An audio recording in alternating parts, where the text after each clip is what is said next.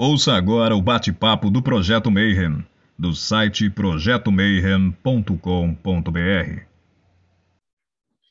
Bom dia para quem é de bom dia, boa noite para quem é da boa noite, 93 para quem é de 93 e boa tarde para quem veio assistir mais um bate-papo Mayhem. E hoje eu sei que você já leu ali escandinávio, nórdico, ártico, você acha que vai ver Thor, Loki, um monte de coisa e talvez veja que a gente achou uma especialista em mitologia. O nome das paradas é tão complicado que eu vou ter que ler depois para ver certinho, né?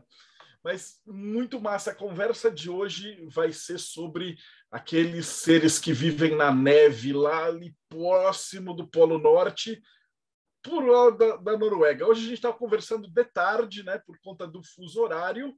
E como a gente está agora na segunda temporada, né, depois de 275 episódios, a gente se reuniu. Então, agora não é apenas o podcast Mayhem, mas também Thiago Tamussauskas, do Morte Súbita, o irmão gêmeo malvado do Teoria da Conspiração.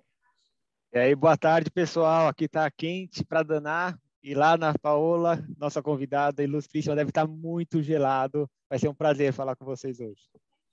Tudo bem, pessoal? Tudo jóia. Obrigada Tudo aí pela, por me convidar e fico muito feliz de saber que você é do Morte Súbita, porque eu sou muito fã do Morte Súbita.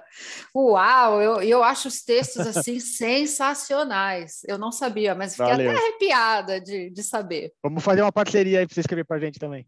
Vamos, vamos lá. Adorei.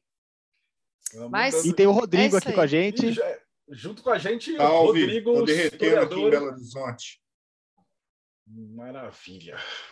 Então, tudo pronto? Vamos começar então.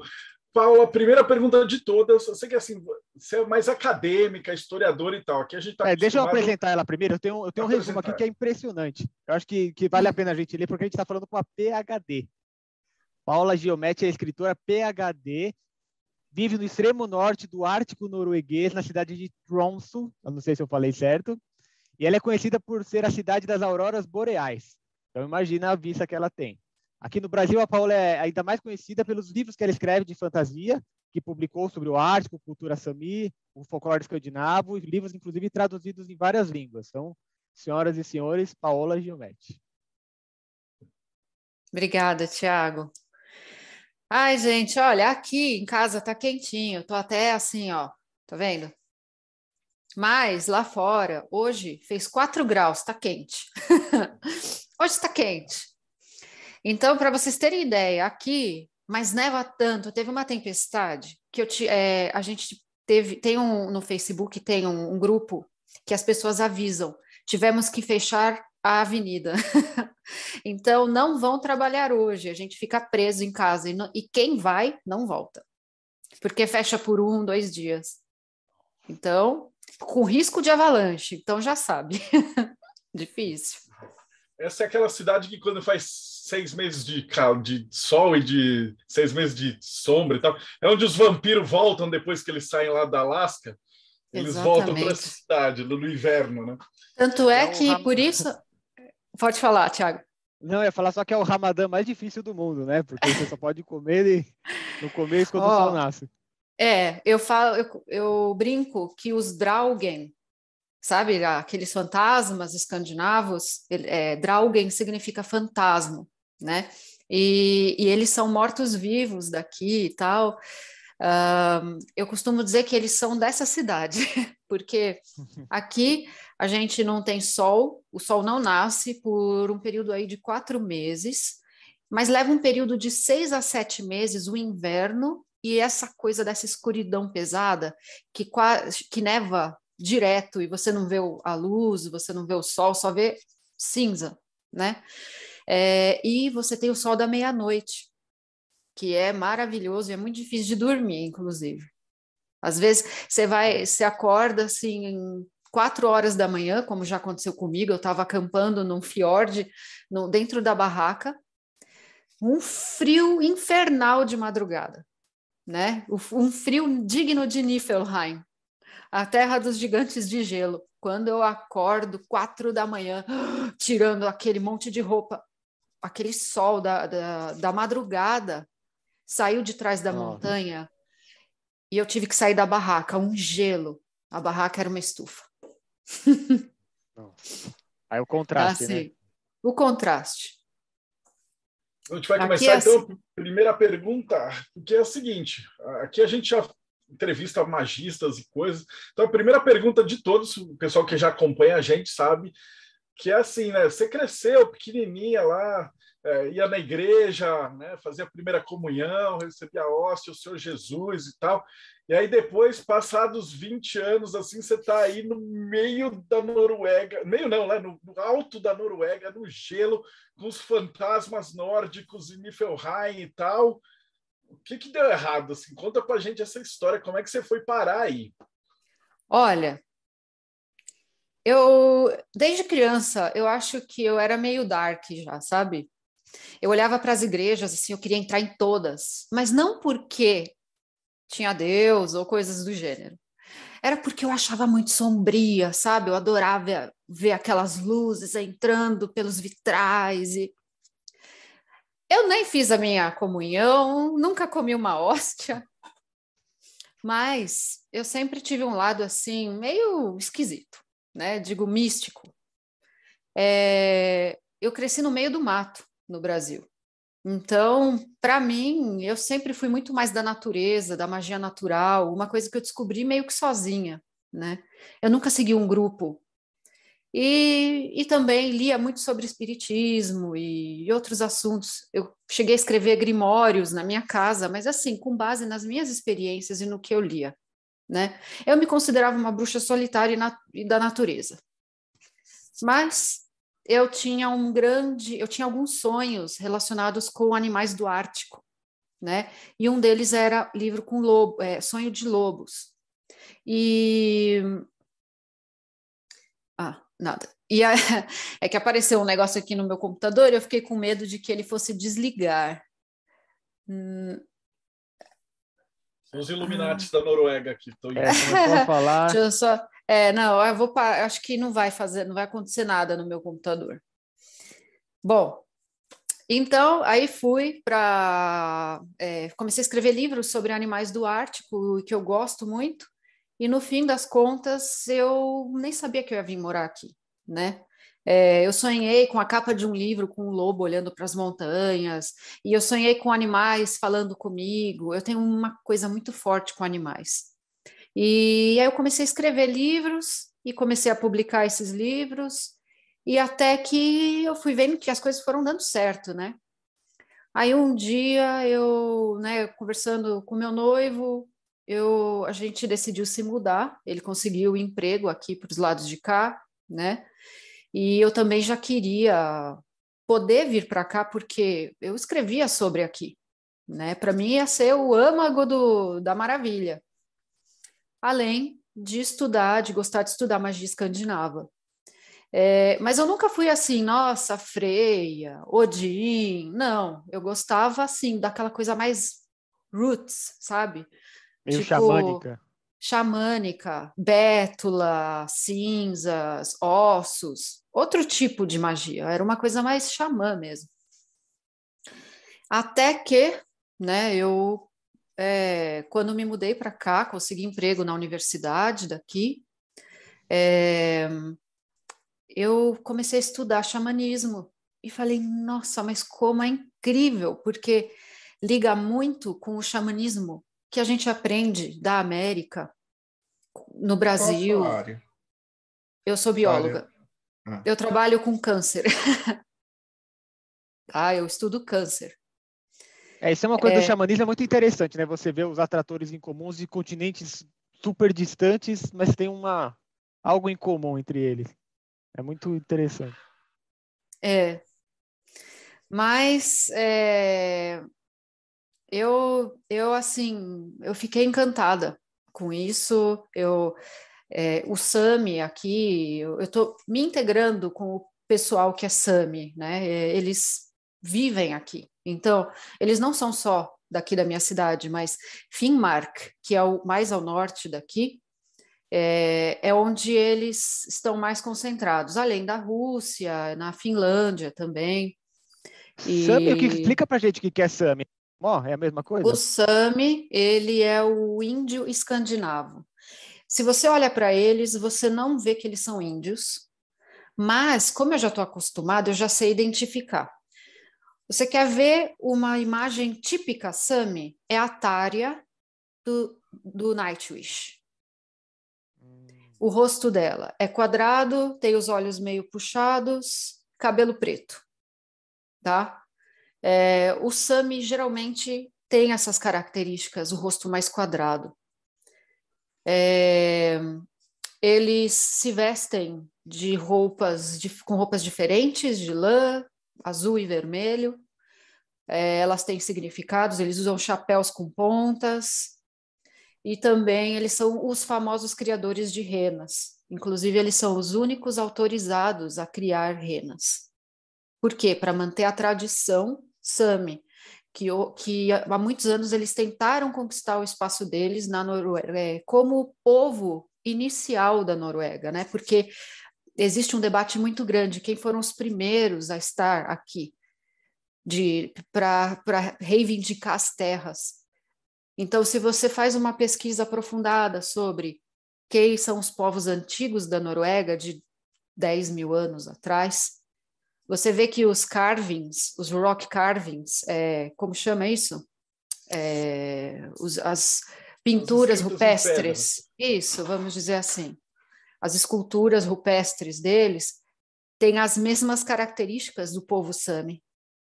Então, é, e o comportamento de enterrar ossos de urso separado, porque os ursos são vistos como seres, né, é, evoluir, é, é, como chama?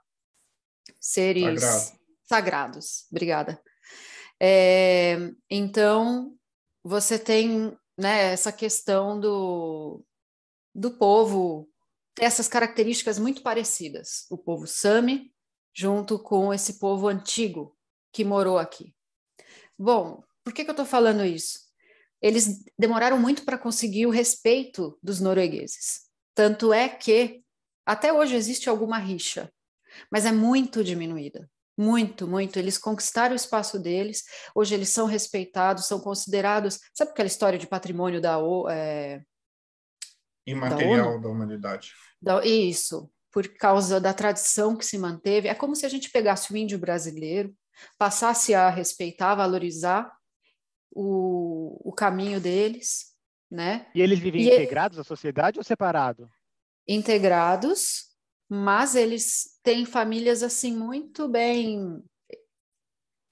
Eles são clãs, né? Eles se respeitam como clãs e, e são fechados, mais fechados. Mas tem alguns que não gostam de assumir que são Sami. Eles falam que são noruegueses, entendeu? Mas não adianta, aqui todo mundo tem alguma ascendência Sami, né? Então é complicado, mas eles hoje são considerados um patrimônio da humanidade, são respeitados, é, tem rádio Sami, tem escola Sami, a criança que nasce aqui, que é Sami, ela vai para o jardim de infância Sami, onde ela vai aprender o norueguês, o Sami, que é super difícil, lembra um finlandês, só que mais difícil ainda. É, e ele vai aprender o que? Ele vai ganhar uma faca quando ele tem cinco anos de idade para aprender a destrinchar uma rena. Porque a vida do Sami aqui. Agora vamos falar um pouco de religião também. Ah, isso que eu quero ver. É, o Sami, é, tudo gira em torno da rena. Vê a rena como se fosse o pão de cada dia. Tá? Tanto é que um dos símbolos principais do Sami é o sol. O sol ele é como se fosse um. É, é que eu, eu devia ter pego. É que está longe daqui, um pouquinho ali no meu armário. Eu tenho um, um símbolo, né, um, um colar Sami. E tem esse símbolo desse sol no centro dele, que o sol é o que rege tudo, né? E ao redor você tem as renas flutuando ao redor desse sol. Ah, mas se você e... quiser pegar lá, a gente espera, não tem problema nenhum. Espera. Vai editar a gente depois. não faz live aqui. Então, Aqui tem que peraí. lembrar assim, a gente, a gente chama a galera que manja, a gente não chama popstar. Tá então bom. aqui a gente para, erra, a criança chora. É, Aqui acontece de tudo. Ah, eu tenho também aqui um, um livro que eu posso mostrar a figura. Bem. Ó, melhor ainda que dá para ver. Ah, Tá dando para ver? Dá. Esse é o sol? Ó, é o sol no centro, esse losango aqui, ó, é o sol. Né? E aqui você tem renas, tá vendo? Ai, droga, esse blur. ó. Ai, cáspita, como dizem meus parentes. Eu não sei se vocês vão conseguir Ela ver. pega causa- assim. Não deu para ver. Agora saiu. Agora saiu. Tem uma Agora- rena aí encostada no sol, uma outra por aí, enfim. Cada tem, tem vários símbolos desse que são um pouco diferentes uns dos outros, vai depender da família que faz, né? Isso aqui é típico do, dos drums, dos, cham, dos xamãs, que são chamados de noide. Os noides são os xamãs, eles carregam um drum, esqueci o nome em português, O como tambor, chama? Tambor. Tambor? Isso. E o, batu o a- esqueci o nome disso também. A baqueta do tambor é feito de chifre de rena. Meu, Né? que legal. E aí ele bate ali e canta o que eles chamam de yoik, que é um cântico que não geralmente não tem fala, mas eles cantam sentimentos que eles dizem que são extremamente profundos do coração deles, que retrata é, algo da natureza, ou, por exemplo, um pedido para cura, um pedido para que tenha fartura, que as renas possam é, engravidar, né? É, enfim, é muito louco isso. E eles também, ao norte daqui, mais ao norte, eu passei por lá. Eles têm pedras de sacrifício, né? E o que, que eles fazem? São pedras. Deixa eu ver se aqui tem alguma foto. É que ai, é tão ruim de mostrar por aqui. Mas tem é, pedras por exemplo, ah, lugares que são meio diferentes, que nem nossa, olha só, o vento foi capaz de cavar isso aqui, né? É, eles consideram, por exemplo, um local sagrado, né? Eles acham que os poderes eh, dessa pedra pode trazer fortuna da pesca. Então eles vão fazer o ioique, rezar ali nessa pedra. Por exemplo, aqui, ó, você tem uma outra pedra na frente para o mar, né? É, é só uma standing stone, né? É uma pedra reta. Encontrar, mas isso, ó, há milho... milhões não, né? Estou exagerando. Mas há, por volta de 7 mil anos, 8 mil anos, é, a gente ainda não dizia que era um Sami. Mas vamos dizer, 3 mil anos, tá? que é o que eles costumam dizer, por volta de 3 mil anos atrás, foi encontrado vestígio, lógico que né, nos dias atuais foi encontrado, né? Vestígio de, dessa época de óleo de bacalhau, né? Porque eles sacrificavam o bacalhau nessa pedra, pedindo aos deuses deles uma boa pesca. Se for pensar, como eu comentei com o Tiago, aqui é tudo ou nada, é binário. Ou você se adapta ou você morre, não tem conversa com o Ártico, né? O clima é muito, muito feroz, né, com quem mora. Feroz, feroz. É, é bem essa a palavra, né? E só estando no, no meio da ventania, do, da tempestade, que você vai, vai entender o que é, né? Então, imagina para um povo que tinha que ter pele para cobrir a família, né? É, a comida e uma comida com rica em teor de gordura para poder, né? Que é mais calórica, aquece melhor o corpo, né? Isso eu aprendi. É, por mais que eu seja bióloga, você nunca para para pensar, ah, eu preciso de uma comida calórica para dormir, para comer e conseguir me manter quente na barraca. Eu aprendi isso às duras penas, me congelando, né? Come um chocolate, eles falam. Come um chocolate antes de dormir. É para já. mas então, tô falando muito, mas me interrompe. Fala aí o que vocês. Eu queria saber se desses deuses aí. Como é que são os deuses do povo Sami? É Olha, igualzinho Thor, Odin ou é diferente? Mais ou menos. Eles. É, os nomes eu não sei pronunciar, tá? Porque eu tô com eles aqui abertos para ler. mas é, é, simplesmente assim, eu não sei falar Sami, mas, por exemplo, vai. Suraka é um nome fácil, né? É, Yuksaka é outro nome fácil, mas tem nomes muito cabulosos. Os deuses deles aqui tem deus do trovão, tem deus da primavera. É, tem deus é, da aurora boreal? Sim. Tem?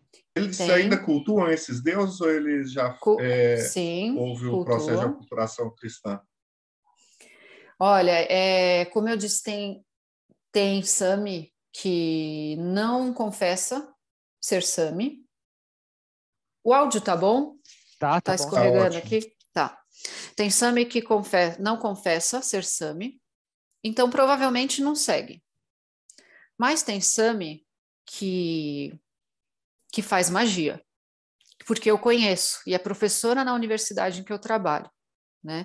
Ela, inclusive, me convidou para participar, mas por conta desse negócio que eu não posso falar, porque eu não sei se a internet permite eu falar o nome desse dessa doença, ah. né? A gente fala só por causa da pandemia. Então é isso aí. Essa pandemia não aconteceu, mas eu fui convidada a participar de um, um ritual Sami, né? Mas quando tiver, aí eu conto para vocês como é. é. que foi. Aí você volta aqui para falar dos rituais. Conto, sem problema. É, e assim, eles cultuam vários deuses, porque eles acreditam que assim como em toda religião que tem deuses, eles acreditam que pode trazer um benefício para eles.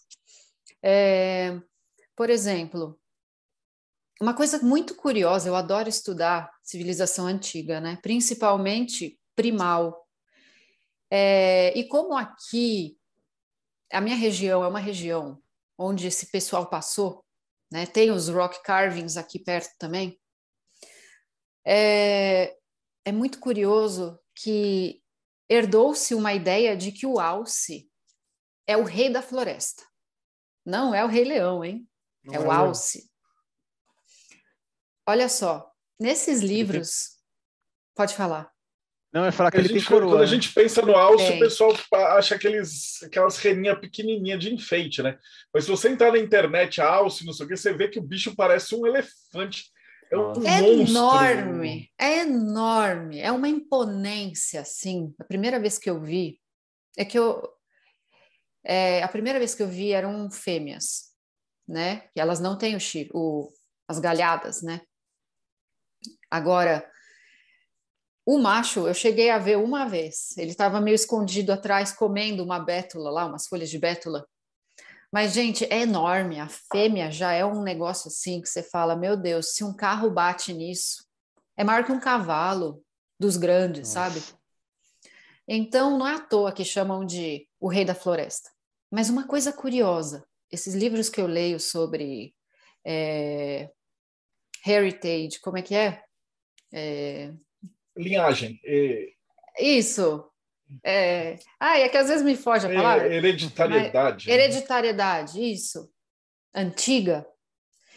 Os povos da Idade da Pedra, vamos falar assim, daqui, eles cultuavam os alces, mas nunca acharam um osso de alce no meio das, da comida. Nunca. Só de rena, né? De urso cadê o alce? Aí quando você vai olhar os rock carvings deles, as, as imagens que eles pintavam, desenhavam, é, os alces eles estão sempre são sempre fêmeas com um filhote ou tem uma até que está parindo uma pessoa e eles estão próximos das caçadas, né? Dando a entender às vezes de que o alce ele é tão sagrado que pode ter sido o alce que gerou o ser humano, Hum. ou e que também o alce protege as caçadas. Então eles não comiam alce. Então é uma coisa muito doida e pensar que o, o Sami, eles também têm um respeito muito grande pelo alce e pelo urso. Só que pelo urso é mais ou menos assim.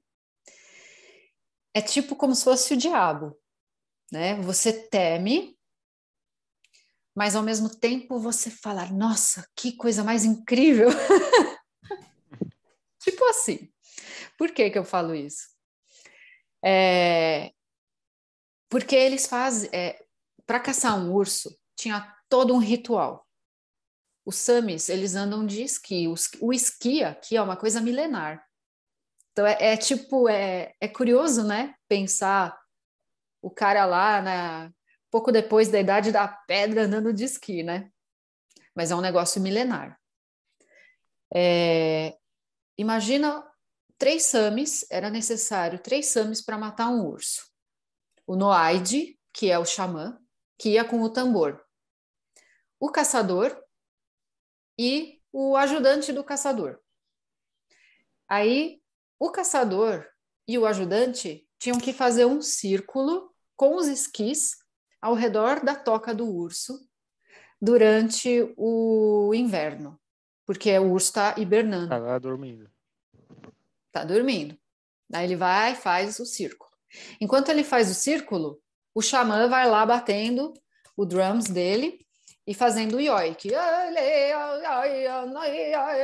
Um negócio assim. E vai lá.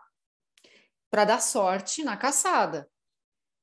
Aí é, o urso acorda, sai e ele né, é abatido. É, eles diziam que se o, se o urso, ou dizem, né? Não sei se ainda, acho que nem tem mais isso, porque os ursos são protegidos também aqui. É, eu acho que isso é antigamente só, tá? Essa história dos ursos, mas é muito curiosa.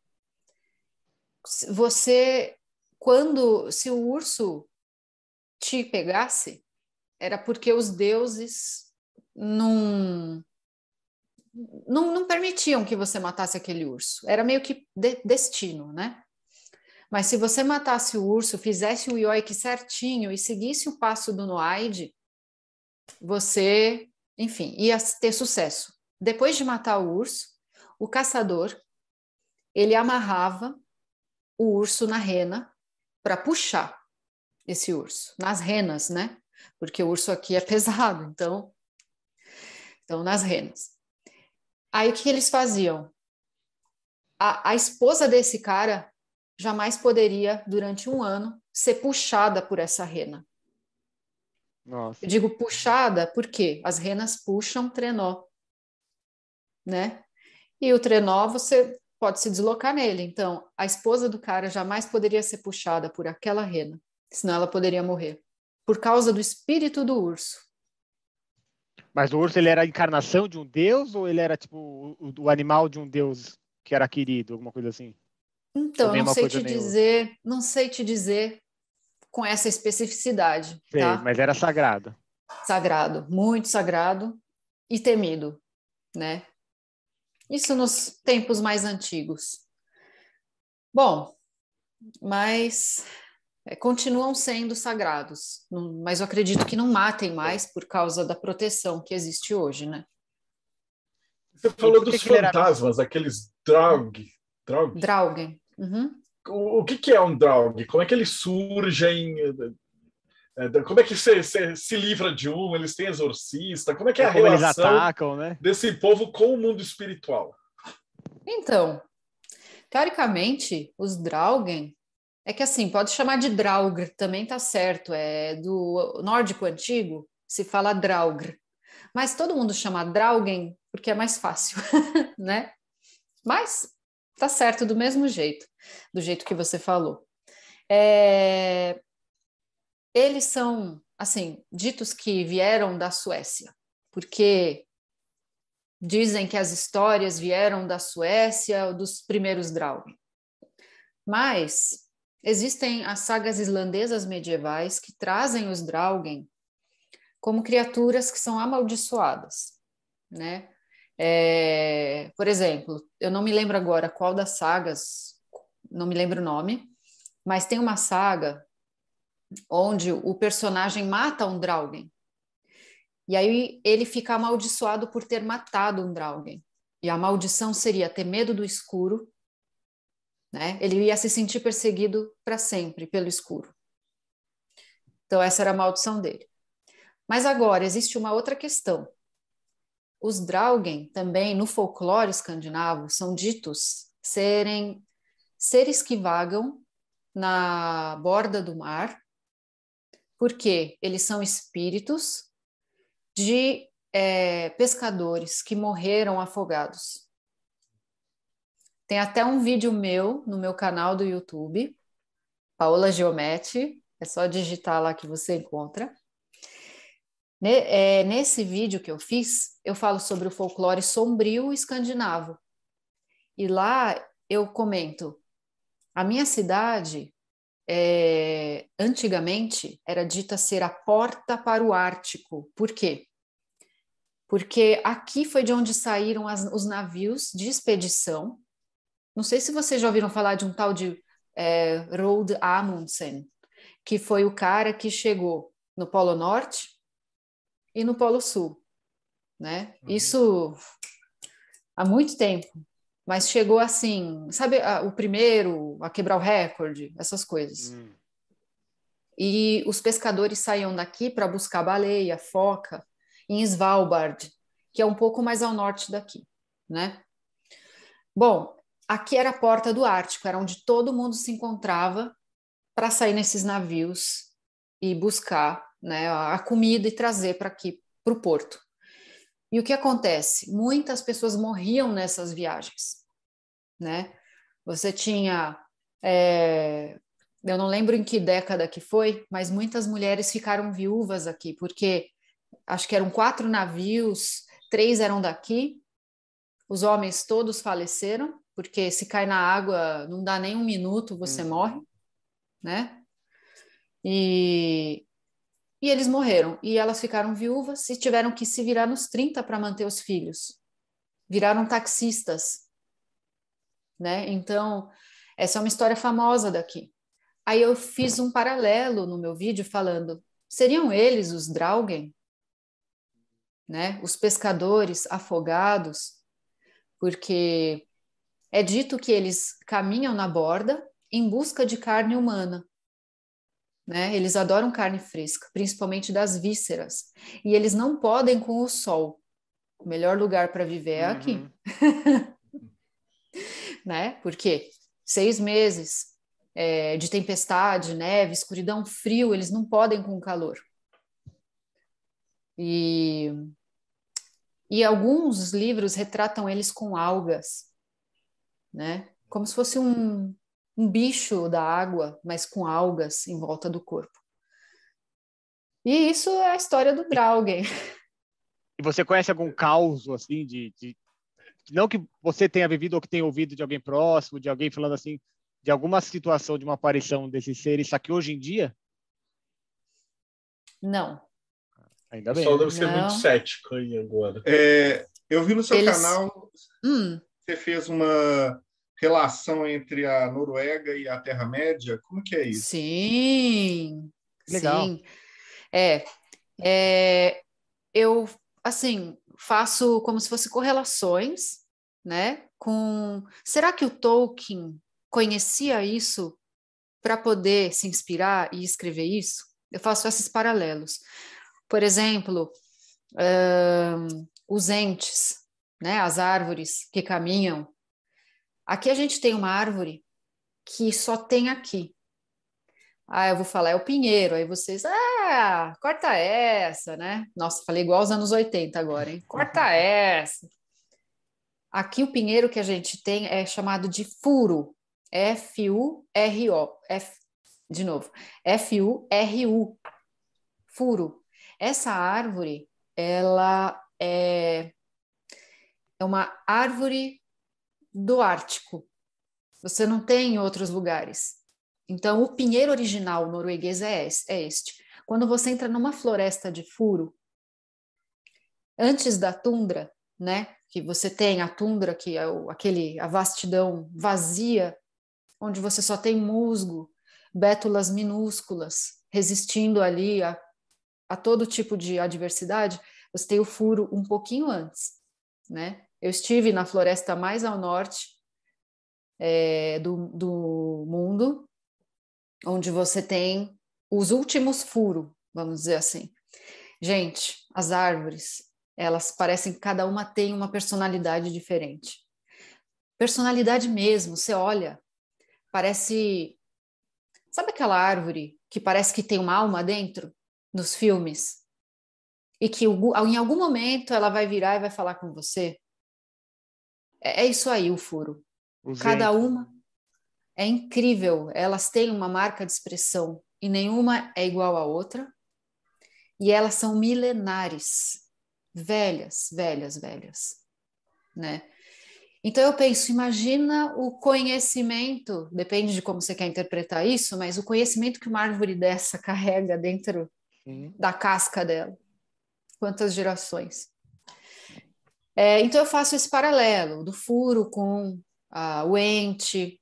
É, a gente tem aqui uma outra criatura chamada Gulon, do folclore escandinavo, que eles dizem ser uma criatura peluda, que anda na neve e ele é esfomeado que só a peste. Tudo que ele vê, ele come. Esse negócio da fome sempre cola aí, né, nos, nos, nos mitos. Alguém faminto. Sempre. Faminto, é, exatamente. Por causa da, do clima, né? O clima. O frio da fome, viu? Nossa. E aí o bicho tá lá vasculhando, faminto, e o Gulon não perdoa, ele vai lá e come qualquer coisa, até carniça. Aí você para e pensa, Gulon lembra o quê? Glutão. É verdade. Né? Glutão, e glutão é o Wolverine, que é o, é o mesmo animal, né, que você tem também no Canadá, certo? Que o Wolverine é o glutão.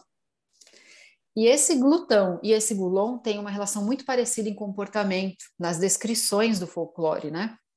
Aí você para e pensa, ah, então quer dizer que será que os. É, como que era o nome agora? Me fugiu. Era Duarg? Warg? Lembra aqueles animais no, na terra na, do Hobbit? Aqueles lobos esquisitos? Warg? É esse ah, nome? Isso, tem os wargs. Será que aquele jeito dos wargs foi inspirado devido ao Gulon, né? Por exemplo. Então eu faço esse paralelo, entre outras coisas, por exemplo, o povo Sami, que, que cria é, casas, criava antigamente, principalmente, casas embaixo de ai, embaixo da terra praticamente. Você tinha casas com grama e, e capinzal no telhado. Aí eu falo, isso não lembra a casa do Hobbit? É, eu, vi, eu cheguei a ver umas fotos para pesquisar, eles fazem mesmo, é como se fosse um iglu de terra, né? Pra, Exatamente. É, como é que chama, né? Isolante térmico. Terra, Exatamente. Com gelo em cima, né? E fica é muito parecido mesmo, né? Quando você vê aquela, Isso. aquelas gelosinhas. É, e o clima, e assim, os noruegueses eles têm muito o hábito da comidinha com aquele momento especial, as coisas naturais e frescas, os cogumelos, ah, os tomates, as cenouras, o brócolis e tudo assim, cru, mas fresco, né? E vamos na floresta coletar blueberries. Isso não me lembra o Hobbit? Me lembra um pouco. Eu falei, nossa, os hobbits só falam em comida. Os noruegueses só falam em comida. E quando falam em comida, estou exagerando que eles só falam, mas quando você conversa, oi, tudo bem? O que, que você fez no fim de semana? Ah, eu fiz um banquete com a minha família. Preparei cogumelos com uma torta de, de maçã colhida não sei aonde, é, com frutinhas. Preparei carne de rena com frutas silvestres. Tipo, oi? Sabe? É muito hobbit para mim isso. Carne de rena com frutas silvestres deve ser um negócio muito hobbit. Olha, é uma delícia. É uma delícia. Muito bom.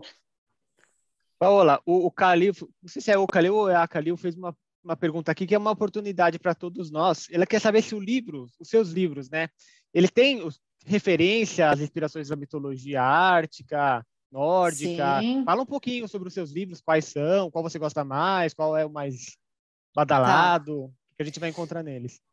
Ó, é... o que eu falo do povo Sami é o simbiosa, se escreve simbiosa, e a ameaça no Ártico. Esse livro tem em português, publicado pela editora Elo, tá no Brasil. Inclusive vende para várias escolas, então eu estou inserindo a cultura Sami nas escolas com esses livros, né? É, o livro é uma fantasia, mas ele traz um pouco uh, como que os Samis eles lidam com as auroras boreais e os ioiques para curar as pessoas. Hum, mas é uma fantasia, tá? É uma fantasia inspirado na cultura Sami, em como eles trabalham com o xamanismo deles, tá? Tem também, agora que eu vou publicar, por uma editora bem grande, na Espanha, o La Senhora de la Tundra, né? Que vai sair em português também. É, esse ano, em março, acredito que vai sair em março, em português, que é A Senhora da Tundra. É um livro todo ilustrado, maravilhoso, por vários artistas. Conta a história dos Draugen, né?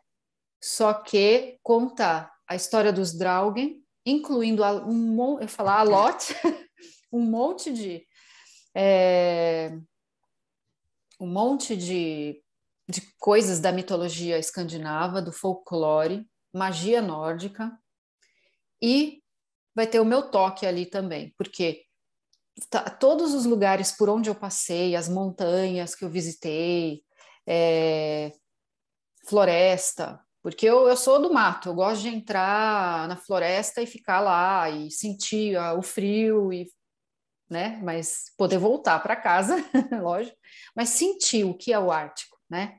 E eu trago isso para o livro. Esses ambientes, tem mapa, tem tudo inspirado aqui. Então, o livro é todo pesquisado, tem glossário, mas ao mesmo tempo tem a fantasia, que é um dark fantasy. Por quê? Eu trago o folclore sombrio escandinavo. A personagem principal é uma, uma Draug, que chamam de ursa da tundra, né? Porque por onde ela anda, a neve, quando bate nela, ela tem um casaco de urso sobre ela e uma capa de urso, e aí o, a neve cobre ela de branco e ela fica parada em busca de carne. Então ela parece um fantasma, né? um, um urso na tundra. Então, enfim, é uma história bem interessante, mas não vou é. dar muito spoiler e tomar o tempo de vocês aqui com ela, mas imagino que vocês vão gostar. E no meu canal, no meu Instagram, que é Paola Geomete também, vocês vão ter mais informações sobre essas publicações. Legal, fantástico. Para quem está assistindo, não esquece tudo que ela falar, a gente digita. Então dá uma olhada aqui na, na descrição do vídeo que já tem os links bonitinho, o link para o canal. E aí já vai lá, dá like também, né? Não seja mané. Paulo, eu tenho uma outra pergunta, assim, é, na verdade são duas, né? O, o Cali fez uma, do ponto de vista mitológico, como que, é, que eles enxergam as auroras boreais, né? Que porque deve ser um negócio impressionante. Você chegou a ver, é. também já vou emendar, você chegou a ver alguma, e como é que é essa experiência de você tipo, ir para o mato, acampar e ver a aurora e tal? Tem que contar assim, que a gente aqui é da cidade grande, né? O Rodrigo crescia, o máximo que ele tinha de aventura era pisar no Lego, as coisas assim, né? e o uso mágico é. também da aurora boreal, acho que é. É, mas você sabe, eu, eu fico, às vezes, assim, eu falo, nossa, mas toda pessoa tinha que ter a oportunidade de, de poder ver. E eu, às vezes, eu fico muito chateada de pensar assim, nossa, eu, tudo bem, eu tive a chance de crescer no mato, né? E ter o contato com a natureza. Mas São Paulo tinha que ter mais, assim, áreas de reserva, não parques de cinco quadra, quadras, sabe? Hum. É, ai, mas como falta isso? Eu, eu, e as crianças hoje crescem naqueles cubículos, né? E não sabe de nada da natureza. Mas enfim, isso é assunto para outra outro lero, outro papo. É, as auroras boreais, a primeira vez que eu vi, eu estava andando de trenó. Foram oito quilômetros andando de trenó, era menos 11 graus, e estava lá eu com o meu noivo, né? Ele, acho que eu comentei, ele também é brasileiro. E aí, de repente, em cima assim da montanha apareceu aquele verde, bum, muito rápido. Ele começa nascendo de um ponto e ele vai se expandindo, como se ele fosse insuflando. E aí ele vai se movendo assim, muito rápido. Quando ela tá com uma. que a gente diz que você tem. É... Ai, fugiu agora o nome, mas é tempestade solar, né? Quando ela atinge o oxigênio naquele ângulo, ou o gás oxigênio, você tem o verde. Quando é o nitrogênio, muda a cor, né? É mais raro você ver ele roxo, vermelho. Eu já vi o roxo. E fica branco quando o verde está super forte. E aí, quando ela fica branca, o negócio não para de se mexer. E arrepia, arrepia. E toda vez que você vê, você só tem uma reação. Essa. Parece que o Thor vai descer na ponte do arco-íris. Olha, isso foi até interessante você ter falado, que era uma coisa que eu ia comentar aqui. Ponte arco-íris. Poxa vida, ponte arco-íris. O pessoal chama de Bifrost, né? É a ponte arco-íris. Até que eu estava conversando com os noruegueses e tudo mais sobre mitologia. E aí eu falei da Bifrost, da ponte arco-íris. Aí, o quê? Ponte arco-íris? Como assim? Ué, ponte arco-íris. Não é assim que a gente traduz para o português, para o inglês? A gente traduz assim, mas não é a ponte arco-íris. A gente, acho que foi algum erro de tradução. Gente, a aurora boreal não tem nada, a Bifrost não tem nada a ver com arco-íris. Tipo, eu não sei como que isso caiu na linguagem popular. A Bifrost é a aurora boreal, é a ponte é, Bifrost que se fala, né? É, a, é uma ponte de verde, né? É a ponte que te leva para é, Asgard. Exatamente. Então, a, a ponte arco-íris, na verdade, é a aurora boreal, que quando ela se estende, você tem acesso aos deuses. Então, é incrível. E, e assim, eu me arrepio toda vez que eu vejo. aqui na minha casa, é, é muito fácil de ver. Tipo, é só você saber. Não está nevando? Tá muito frio? Tipo, tá menos, sei lá, menos 14, né? Então, a chance de ter aurora boreal é muito grande. Mas se, igual uma senhora me perguntou, né? que eu já fui guia turística aqui. Ah, eu fui no verão, mas não vi nenhuma aurora boreal. Falei, por quê? Não tem noite. Só vai ver na noite, né? Não tem como ver de dia. Então, é tem condição certa para ver. Uhum. Né? Mas você falou da ponte do arco-íris é porque a maioria das traduções foi feita por padre. Eu lembro de ter lido num livro muito Exato. tempo atrás que eles quiseram fazer a conexão dos deuses com o arco-íris do final do, do, Noé, da aliança de Deus com a terra da Dará. Então, na tradução, eles falaram que já tinha que ser. Né? E, obviamente, o europeu não ia ter a menor ideia do que era o. Gente, é, é isso mesmo, faz todo sentido o que você está falando, porque na Islândia, se você for pensar, quando vieram e botaram os padres para falar sobre, tudo bem, eles eram ex-convertidos, né? Muitos eram ex-pagãos, mas com certeza veio disso. Inclusive, os termos fantasma, essa coisa espiritual veio deles, né? Do catolicismo aqui. Porque aqui não existia o bem e o mal. Sabia disso? Não existia. O bem e o mal foi trazido pelo católico. Aqui, tanto é que eu fiz um curso de mitologia escandinava, não é, é sagas islandesas medievais, na, na Universidade da Islândia. E eles falam assim: o, o bem e o mal foi uma criação do catolicismo, né? Em parte. Para vender o antídoto tem que dar o veneno primeiro, né? É, né? Em parte foi exatamente. E aí, quando você vai ver, tá, mas como que eles dizem isso? Como que eles sabem? Aí quando você vai olhar as sagas e ler as sagas, você vai ver assim. O cara, o personagem 1 um, tá reivindicando, tá certo, né? O personagem 2, as terras dele. Por quê? O personagem 2 fez tal coisa para ele.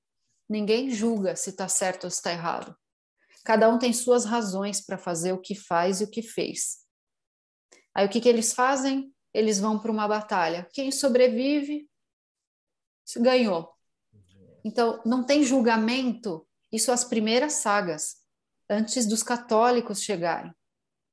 Interessante isso. Depois, quando o católico chegou, que as sagas passaram a ser escritas por sacer, é, sacerdote, bispo, sei lá, eu nem lembro os nomes mais, mas esses sacerdotes católicos, ex-convertidos, né?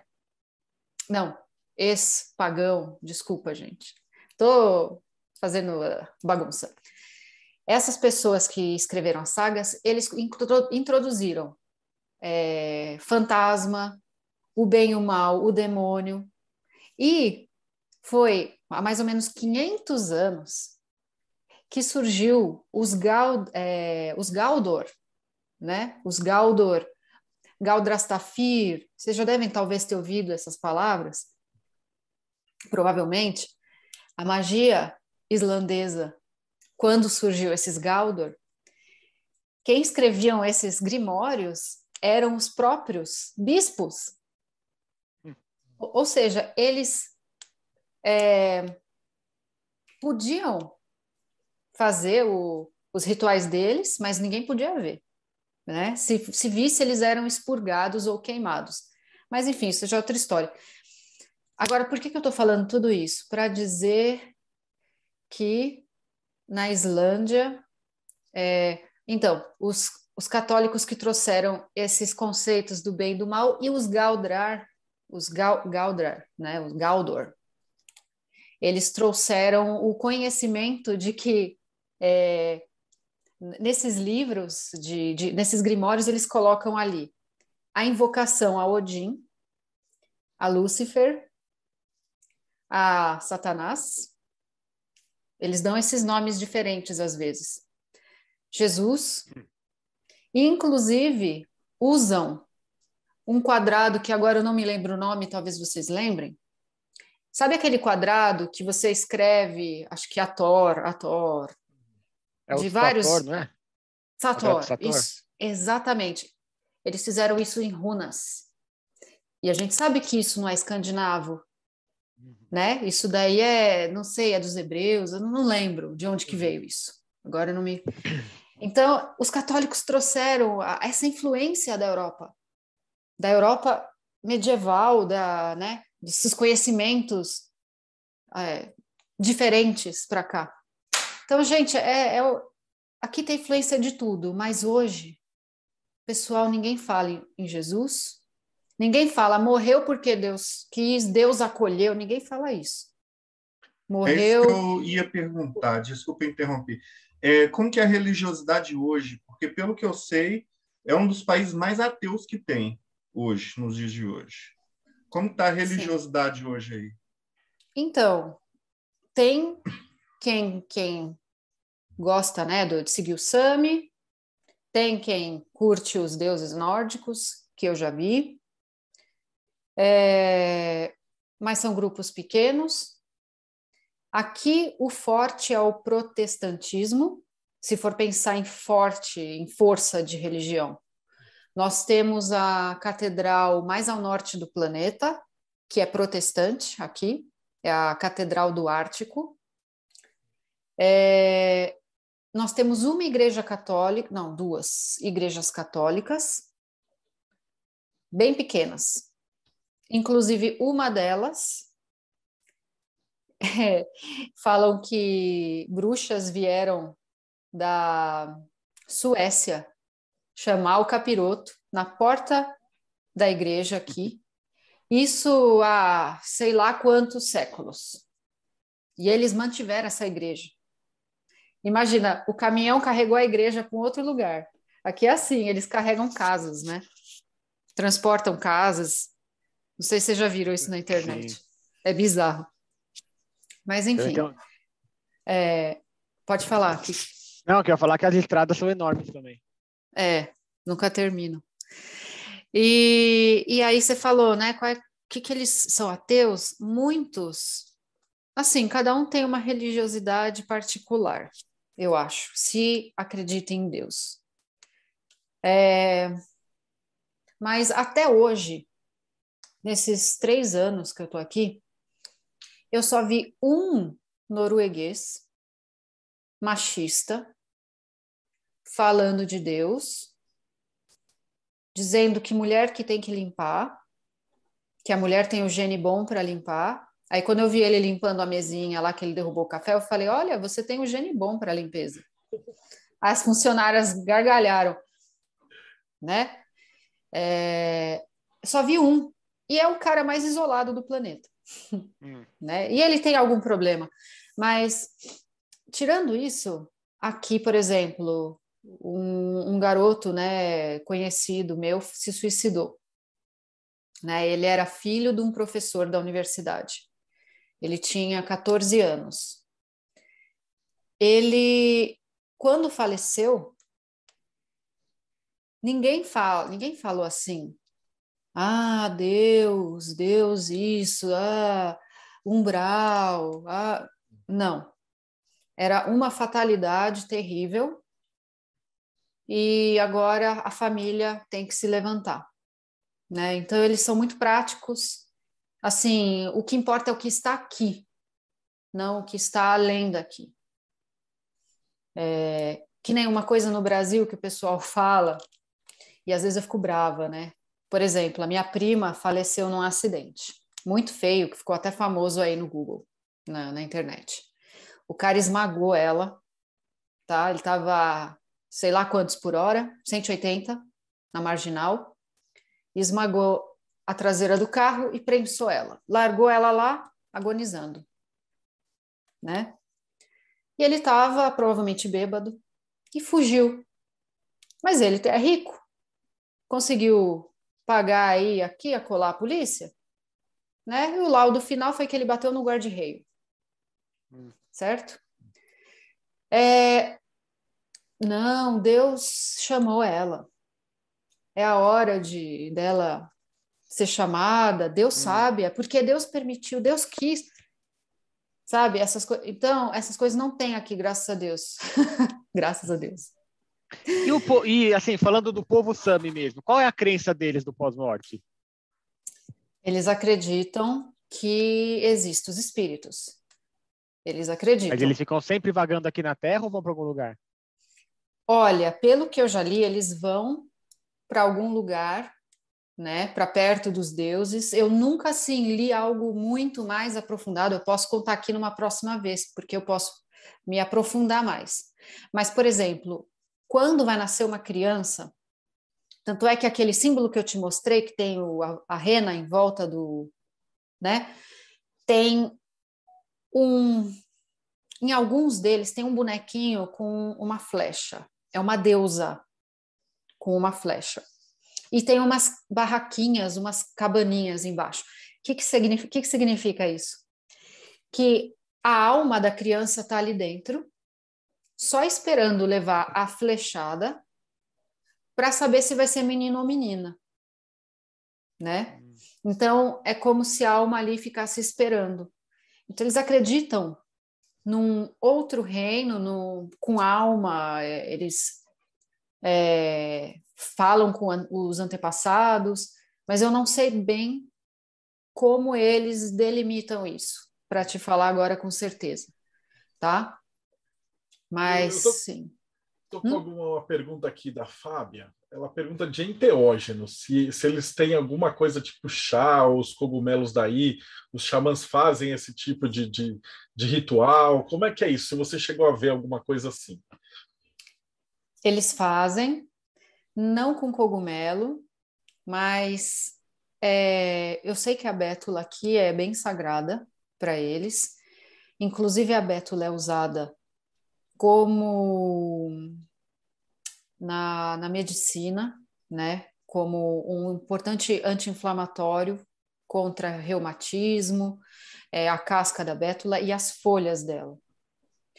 Agora, uma coisa super interessante da bétula, que eu sei que eles usam, é uma coisa que eu coloquei inclusive no meu livro, que é chamado de chaga. Eles chamam de chaga. É um fungo que cresce na bétula. Ele é preto, parece assim um, sei lá, café. E eles pegam esse fungo que tem cheiro de madeira, eles moem e hoje é vendido abertamente, né? Mas é incrível o poder que essa chaga tem. Como antioxidante, como assim, tem vários pesquisadores, eu estou falando isso porque né, não é só algo é, místico, é um negócio que já foi estudado, né? Então, ele é muito bom para a saúde. Tem gente que dilui na água, toma todo dia, um pouquinho, né? Como se fosse uma vitamina. E tem gosto de madeira. Tem gosto de madeira. Um, que mais? E o curioso é que o, o chaga, esse fungo, eu nem sei por que que como é possível isso, tá? Não sei te dizer, eu teria que estudar mais ele, mas ele é um fungo que não faz mal para a bétula, você já viu isso? Uma, um fungo que não faz mal para o seu hospedeiro? É muito doido isso. Ela se for, olha só, quando você corta a bétula com uma faca, um machado, aquele ponto onde a bétula fica exposta, dizem que é onde esse fungo geralmente entra e forma uma espécie de calo, de cicatriz, impedindo que entre microorganismo e mate a árvore. Então, Faz uma simbiose, o, né? A, é como se fosse uma simbiose. É incrível isso. Então, por enquanto, o que eu posso te dizer, a bétula e o chaga, tá? Pô, Paulo, você tem que te agradecer um montão. A gente está quase chegando aqui no, no final. E eu queria que você falasse de novo como é que a gente te acha. Né? O pessoal que pegou aí Sim. da metade. Uh, tudo que ela falar agora, o link vai estar tá aqui embaixo na descrição do, do, vídeo, né? Eu sei que você tem os livros, então fala um pouquinho assim, como é que a gente acha você, uh, o, o, seu site, né? O que, que tem nele? A gente já viu, tá. o Rodrigo já andou dando uma fuçada nele. Uhum. E o teu livro, e onde é que a gente encontra? Certo. O meu site, você já encontra algumas informações de livros. Também ele já direciona para livros, se você quiser comprar, é só clicar, né? É o www.paola geomete com dois T's e I no fim, .com.br. É, você também pode falar comigo, se quiser, no meu Instagram, que é Paola Geomete também, ou pode falar comigo ali pelo, né, se inscreve no meu canal, assiste lá os meus vídeos para ajudar a levantar o meu canal também, comenta, compartilha com quem gosta, e é Paola Geomete, né? E lá eu, eu comento bastante, tenho comentado sobre os meus livros, sobre o Senhora da Tundra, que vai ser publicado agora, é, comento sobre a cultura escandinava, curiosidades sobre magia, mitologia nórdica, é, eu faço paralelos da mitologia nórdica com, com a minha vida, né? E é isso aí, eu espero que vocês gostem. Maravilhoso. Pô, só tenho que te, te agradecer Rodrigão, ah. considerações finais. Foi uma aula muito boa, um conteúdo que eu estou aqui no Brasil, em Belo Horizonte, não ia saber de jeito nenhum. Muito obrigado, Paulo, é, por trazer isso para a gente. Obrigada, viu? Eu agradeço muito a oportunidade de estar aqui. Inclusive, é uma delícia poder falar dessas coisas. Não é com todo mundo que a gente pode falar, né? Mas eu adoro. A galera que acompanha a gente já é assim, é especial, porque Cara, o nosso vídeo é tudo feito assim, super amadorzão. Eu, o Thiago, a gente faz grava das nossas casas. Eu, eu, tipo, deve ser o pior podcast de todos, matéria de, de frescura. Mas os caras que a gente traz são os melhores, né? Então só tenho que te agradecer, que aqui o bate-papo é legal e a galera que assiste, é, eles ficam as duas horas e pouquinho assistindo e tal. Então é um público muito bacana. Tiagão, considerações Obrigada. finais. Ah, só agradecer o que o Igor falou aqui, é muito conteúdo para só uma hora, dá para ver que a Paola tem uma enciclopédia na cabeça e no coração. E agradecer e antes de passar a palavra para ela, só fazer uma última pergunta. Quando vocês acordam, você falam boa noite ou bom dia? Boa pergunta. Olha, eu falo bom dia por costume. Mas e aí vem, eu te respondo com uma outra pergunta. Você acha que eu acordo? Você hiberna também. Eu hiberno, eu vou assim trabalhar. Muito obrigado por ter falado aqui com a gente, foi muito legal. Obrigada, eu adorei. Finalizar aqui, depois a gente continua o papo, mas você que acompanhou a gente até agora, então não esquece, se inscreve no canal, se você ainda não se inscreveu, dá uma olhada que tem 275, 6, 7 entrevistas para trás. Ó, Thiago... É, só para fazer a pergunta para o Marcelo, aquela de sempre, para falar sobre o projeto Mayhem, como é que a gente. Mano, a gente já devia ter aprendido a fazer isso aí, é verdade. projeto Mayhem é um monte de cara que é que nem você, cara. A gente começou nisso porque a gente tem curiosidade, a gente ama essas coisas. E provavelmente se a gente morasse na Noruega, a gente ia sair, olhar os, as pontes bifrostes e ficar doido, né? Então a gente se junta para patrocinar o, o, site. A gente tem a revista de hermetismo, que é um, é um a cada três meses a galera publica nos sites, né? Então, muita gente de, de Telema, da Umbanda, Kimbanda, os caras escrevem textos, e aí você não tem como publicar. Às vezes o cara é, é, tem a, trabalho acadêmico e tal, e fala assim: ah, eu publiquei um texto sobre magia e tal. Ah, qual é a referência? Ah, não sei o que lá, ponto blogspot, ponto winx. Então não é sério. E aí o que a gente fez? A gente fez uma revista com ISBN, com bonitinho, que ao longo de cada três meses a gente vai, vai pegando material, se reúne e publica de tempos em tempos. Então o cara fica com uma referência séria e também a revista é física, né? Então você sai um pouco da internet, vai estudar, vai olhar. E a gente também patrocina tudo isso aqui. Então a gente paga um cara para fazer edição, para fazer os vídeos, que, é, o áudio que vai para o Spotify, o vídeo que fica na internet, o site os financiamentos coletivos, que nem a gente traz esses livros mais assim doidão, o livro do Marcelo Mota, o livro do Fraternitas, de vez em quando a gente faz uns financiamentos coletivos e é isso aí. Então, se você quiser fazer parte com a gente, é catarse.me barra TDC. TDC é o meu site antigão, Teoria da Conspiração, né? Mas aí o Google derrubou a gente, porque hoje em dia a teoria da conspiração é sinônimo de maluco doido. E aí a gente teve que mudar de nome. É verdade. E agora estamos aqui, né? E o Morte Súbita, o irmão gêmeo malvado, como é que a gente acha vocês? Ah, o Morte Súbita tá, tá lá no limbo, como sempre, é mortesúbita.net. Você acessar lá, você vai ver os conteúdos de tudo que é tipo de coisa errada, algumas coisas certas também. Todo de, toda semana a gente tem conteúdo novo. E é por aí, galera. Quem quiser acessar, tá convidadíssimo aí para conhecer e apoiar o nosso projeto. Maravilha, gente. Então, segue o canal das Ninho, vai no canal da Paola e a gente se vê no próximo bate-papo Mayhem.